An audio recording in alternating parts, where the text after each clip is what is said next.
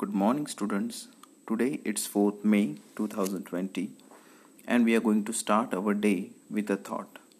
The thought for the day is The more you give away, the happier you become.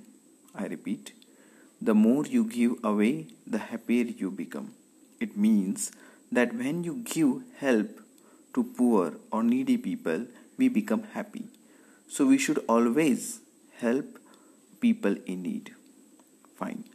Today's subject are science and art.